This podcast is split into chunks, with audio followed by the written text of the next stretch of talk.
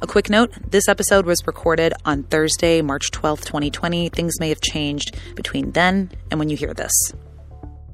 This is NPR's Life Kit. I'm Megan Keane, our show's managing producer.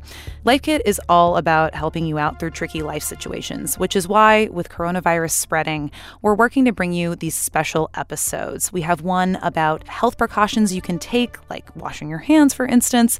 And we also have an episode about keeping kids entertained and active during all these school closures. And this episode, we're talking about working remotely. Never before have workers telecommuted on such a broad scale. Millions of people are trying to work from home if they can, of course, and LifeKit wants to help you with that, especially if you're working from home for the first time. And with me today is NPR's business and workplace correspondent, Yuki Noguchi. She joins us to discuss some of the takeaways from her reporting on this evolving story. So thanks, Yuki, for being here. Of course. So, okay, let's start with this. Let's say your office tells you you need to work from home in an email. What should be your first step to prepare? Well, the first step is really just technology because that's the thing that enables us to work remotely in the first place. Right. So don't leave your laptop at work or your charger. Um, I've heard people get hamstrung for as basic a reason as that. Um, you know, also just take all the other things that help you work from your laptop your mouse, your special keyboard if you have one, you know, anything that might make that a little easier on you since this might go on for a couple of weeks. Um, there's also the software issue. So make sure you have the right applications. A lot of us use a lot of applications. Um, and, you know, these days, what I'm hearing is remote workers are leaning heavily on things like Slack or Microsoft Teams, Skype. Zoom, GoToMeeting. Which one is your team using? So maybe also testing all these things to allow for some extra time. If you can, right. Like, I mean, you don't want to get flat footed. So this is something that you can prepare before that email, you know, comes out. Just anticipate it. So speaking of managing expectations, is it wise to have a discussion with your boss about, you know, what can actually be accomplished from home? Because I imagine, depending on your work, it's going to differ. Oh, absolutely. I mean, next to technology, communication with management is the next biggest concern. Understanding what the priorities are and how those tasks will get done is something that managers should be telling workers already. Mm-hmm. How are teams going to track projects they're working on? How will they meet to discuss this? How will you be connecting on Slack or email? Will there be standing meetings at a certain time to get everyone coordinated? That should be ongoing conversation. Because remember, going going fully remote is a new experience for many companies and their workers. Mm-hmm. Being honest with what isn't working, what is working, what cannot get done in these circumstances, and communicating in general more than usual is what's called for. So it sounds like this is going to be maybe a new good practice for everyone. It's just communicate more. Yes, I something mean, we should be live... doing all the time. yes, I mean, in fact, you know, businesses are really thinking about disruption broadly, not just with coronavirus, and so this is a real training for everybody, training by fire. Trained by fire. So working from home looks different for a lot of people and people have different personalities and different preferences. Some people really focus in and just never move a muscle sit at their desk. Other people are endlessly distracted by pets laundry maybe you want to start cleaning all of a sudden. So how do you manage that? Right so I'm one of these people who loves working from home and I get a lot more work done, but not everyone's like that. Uh, if you're very distractible, get ready for work every morning like you are going to work. Dress up, do your hair, whatever you normally do, because this puts you in a professional mindset. Mm-hmm. Um, you know, it's very hard to draw a sharp distinction between work and home life when the two are going to blend. Uh, but to the extent possible, create a space at home that looks and feels like the office to you. Have a desk that has all your tools that you need. Uh, maintain close contact with your coworkers. Whatever it is, you know, just try to kind of get your mind into the office, even if your body isn't. Right, completely. And I saw someone on Twitter talking about how uh, even if you're working from home, always put on pants on a conference call. Otherwise, you'll feel weird. Yeah. So. well, that's yes, that's another thing. You know, the the emphasis on webcams makes that critical. yes, exactly. Uh, all right. So, what are some tips for people to help them stay productive if they don't typically work from home?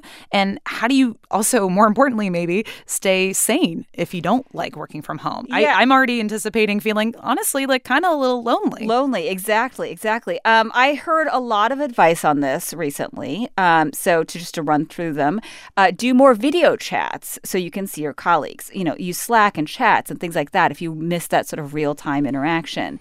Uh, another is set a timer and take lunch. You know, mm-hmm. then turn off your work. I mean, you have to be distinct about when you're working and when you're not. So go for a walk or, you know, change your venue at some point during the day and take a breather because otherwise, you know, it can really start to feel quite claustrophobic. I spoke to someone named Tristan Gayet in Toledo and they recommend this. Schedule your days. It's really easy to fall into a day with no structure when there's, you know, no one or not any not many other people around you. Uh, so for me, scheduling my day means making sure that I set aside time for lunch and making sure I stop and take breaks. Another thing is internet access. Is it robust enough at home to allow you to video conference? You need good internet for that. So there might be some basic bandwidth issues happening. Exactly. So one woman I talked to lives outside Chicago, but in a leafier, more remote part of the suburbs. Audrey Hall is a social media manager.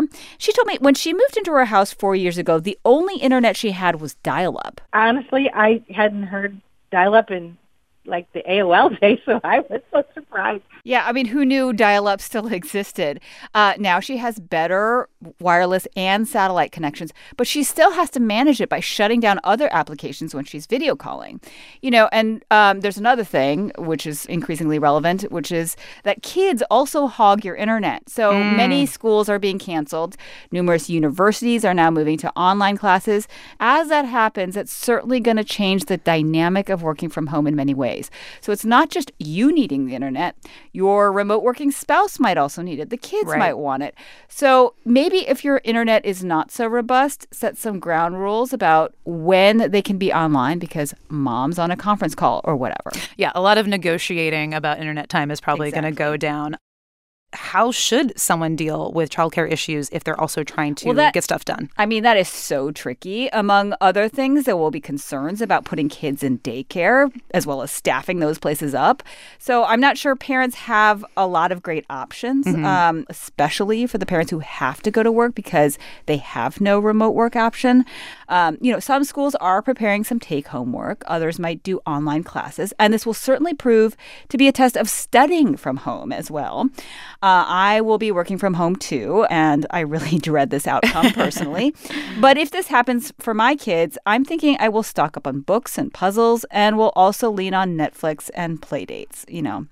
Hashtag work life balance. Just not the kind you were hoping for a little different than we thought it would be, right? Exactly. Yeah. So, how much work can you actually be expected to do when you're working from home? Well, that's, you know, the biggest of the economic questions, I think, when we're talking about coronavirus. How much business will get done? And especially with so many of us working from home or not able to work. You know, you're seeing so yeah. many cancellations of things. Uh, roughly half of American workers do at least some of their telework today. Well, before the coronavirus, anyway. Uh, I've heard estimates that a third of American workers cannot work remotely. Uh, think of fast food workers mm-hmm. and factory workers, people who are stocking the shelves in the grocery stores and warehouses, nurses and doctors on the front lines of healthcare. These people cannot work from home. Right. Uh, but there are many jobs that are kind of in between. So, for example, realtors might have an open house that gets canceled, but they can still work on marketing or other paperwork. University professors and teachers, you know, they might be teaching classes online, but they can also be tending to, you know, experiments in their labs. So I'm sure we'll hear about lots of creative solutions, and there will also be a lot of work that simply will have to wait. Right. There's just so many open ended questions, especially like you were saying about those workers who just don't have an option to work from home. Exactly. Um, for me personally, when I am working from home and I'm not in the office and I have to do a conference call, I hate doing this when I'm in the office, to be quite honest. Um, it's so tricky because there's time delays. It feels like people are either speaking all at once or not at all. No one knows who's talking. You can't see them what are just some good conference call etiquette? Because uh, I feel like we're going to see more of this as we're working remotely. Yeah, I mean, you know, I, I kind of loathe meetings of all stripes, but one thing one thing I hear a ton in my conversations is the importance of webcams, which can solve a number of the problems you just mentioned: the sense of isolation and that confusion about who's talking. Wait, I can't keep track. Uh, so Matthew Hollingsworth heads operations at a company called Tiny Boards, which has several job boards that are just devoted to posting remote jobs. To be able to see the person that you're talking to, I think is important. And also, he says, because we miss cues when we aren't working together in person, just make doubly sure everyone understands mm. their marching orders. I tend to over communicate, and I think that it's a good default setting. What I mean by that is, is making sure that you maybe reiterate priorities when you think that everybody's on the same page with something. So you make sure that everybody, and say, literally say uh, in Slack or over email, hey, hey, do you have any questions about this? Um, is this clear? I think that's such good advice because nothing is worse than being in a meeting for an hour and then everyone kind of leaves scratching their heads thinking, "Well, what, what was am, the point of that? What was the point of that? What exactly. am I supposed to do?" I think that's that's just good meeting etiquette in Generally, general, but yeah. especially when you're not in the same room. So this is somewhat related. Of course, we go to work because we need to make money and have livings, but there's also a social component to it. Just seeing people for casual conversation in the kitchen or staying by someone's desk and catching up with someone. What are some tips about how to stay connected with coworkers while you're remote? Yeah, I mean that casual conversation can actually, you know, build your sense of teamwork and sort of, you know, connect you and it's a way of checking in. And so some people are actually having these random conversations with people, you know, just by setting up meetings with no agenda, you know, mm. just exclusively just to catch up. And again, people are embracing video calling and webcams, you know, a lot because seeing people face to face, it's important. Uh, and Dennis Baltzly, who heads leadership development for Korn Ferry, that's the recruiting firm, he says some people keep their webcams always on. I know a couple of executives who have two offices and they pull up a video platform and they leave it on. And they're sitting at their home office working and it's just on. And people can walk into their office at work and just talk to them well, you know, I'm I'm not sure that I'm going to do that, but you know, yeah, it's a little it intense for me too. Uh, but but I mean, it, it's it's basically you know you're not out of sight, you're not out of mind, and that's the concept. And it keeps it a little bit more casual, maybe, rather than yeah, feeling exactly. like this regimented, like we're going to talk now. Like uh, it sort of simulates, you know, it's sort of you're pretending like you're there, and your webcam is sort of creating a proxy. Totally. So we kind of already mentioned this, but what if you really cannot work remotely? Like, what kind of discussions should you be having with your employer to make sure you're not losing pay because this is going to be an increasingly big issue uh, if this, yes, this keeps exactly. going on. Yes, and this is a, a, rapidly shifting landscape. It's not clear that hourly workers or workers who can't remote work will be paid if they don't work. The lack of paid leave or sick leave is certainly in the spotlight because of this virus. Mm-hmm. Some companies, including McDonald's, Walmart, and Amazon, and several others, are now saying they will offer paid leave or sick leave to protect the health of consumers as well as their workers. Airlines are paying stewards who signed up for shifts that are quarantined, for example, and other unions are trying to negotiate this issue of missed pay. So I think the best thing at this point is to ask your manager or human resources department if you cannot work remotely or you cannot come to work, what is the compensation? Or if you can work, what are the precautions they've prepared for you? And finally, if you do get sick, will they pay for your leave? Leave or will you get workers' compensation? So these are the kinds of things that will probably evolve, but you know, it's a conversation you can have with your manager. Gotcha. So let's do a quick recap here. If you get that email saying you need to work from home, first thing to do is what? Bring home all your equipment. This is your laptop, your charger, and also the software and security settings you might need. And if you're not used to working from home, you know, try to keep this work and home boundary as alive as you can. Maybe make sure you get dressed every morning, keep a routine. Also, set up a workspace for yourself that's not your bed. Yes, exactly.